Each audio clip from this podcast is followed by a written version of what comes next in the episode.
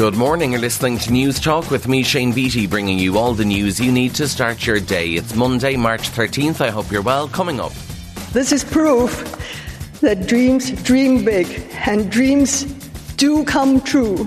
Two Irish wins at the Oscars and Garda sergeants and inspectors hold day of action. Plus, we'll have all the other news making the headlines and the latest in sport and entertainment. But first up this morning. Irish cinema picked up two Oscars overnight. Northern Irish comedy drama An Irish Goodbye won Best Live Action Short Film, while Dubliner Richard Baneham won his second visual effects Oscar for his work on Avatar. It was sci-fi movie Everything Everywhere All at Once that was the big winner, going home with seven awards, including Best Picture. All Quiet on the Western Front won four awards, but there was no glory for The Banshees of Inisherin, which had nine Oscar nominations, or An Cailín Ciúin. Jimmy Kimmel hosted the ceremony, which was shown shown on Sky and couldn't resist joking about Will Smith's famous slap at last year's event. If anyone in this theater commits an act of violence at any point during the show, you will be awarded the Oscar for Best Actor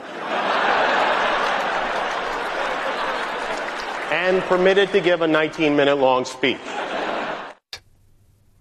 Jamie Lee Curtis won Best Supporting Actress at the show, her first ever Oscar. To all of the people who have supported the genre movies that I have made for all these years, the thousands and hundreds of thousands of people, we just won an Oscar together. To other news now, and 100 members of the Association of Garda Sergeants and Inspectors will march to Garda HQ this morning for its first day of action. A letter will be handed to the Garda Commissioner highlighting concerns the association has relating to health, safety and welfare. The AGSI says a commitment members would return to their normal working pattern post-pandemic has not been honoured. Its General Secretary, Antoinette Cunningham, says today's march is a clear sign of the frustration, stress and anger among members. What's actually happening now is is the Garda Commissioner is trying to impose a roster down on top of us, despite the fact that he gave us an agreement we would return to previous shift patterns. That undertaking has not been honoured by him. He's now trying to impose a roster without agreement. That roster is not appropriate in terms of a work-life balance.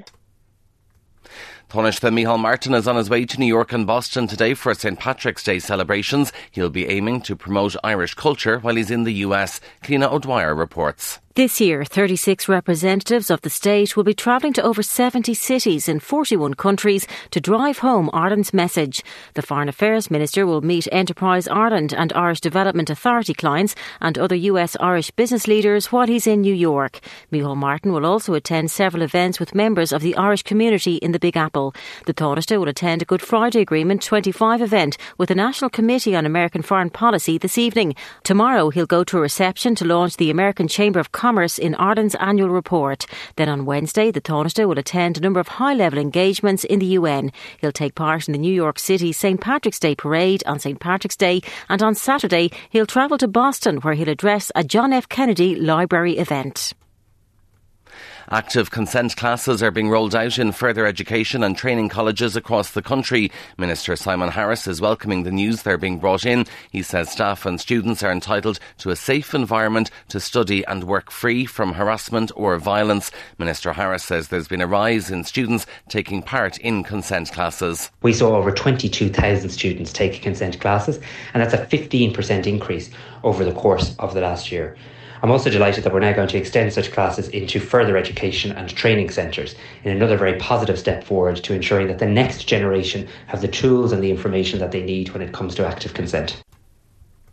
Focus Ireland says it's deeply worried about the government's decision to end the eviction ban. The homeless charity says ending the ban on March 31st will see unprecedented numbers of people losing their homes. Opposition parties are calling for it to be reinstated immediately to prevent thousands of people from becoming homeless. Mike Allen from Focus Ireland says those issued with an eviction notice soon will struggle to find somewhere to live. Many of them will go to local authorities to try and get emergency accommodation. At present, that emergency accommodation isn't there. And we're deeply worried that we're going to see single people, but particularly families with children with no emergency accommodation, people sleeping in cars, people sleeping at the side of, of the road, and people sent down to Garda stations. Most Irish workers think a four day working week would be a good idea. A new Hays Ireland survey shows 95% of people would be in favour of the move. 8 in 10 believe a four day working week will become a reality within the next decade. Hays Ireland director Maureen Lynch says they'd like it for a number of reasons. Overall, the sentiment is, is really, really positive for many reasons. Work life balance being one of them, but also, you know, the fact that they can spend extra time and leisure time, exercise hobbies were cited, 71 1% said they'd spend more time on life at men, which is interesting.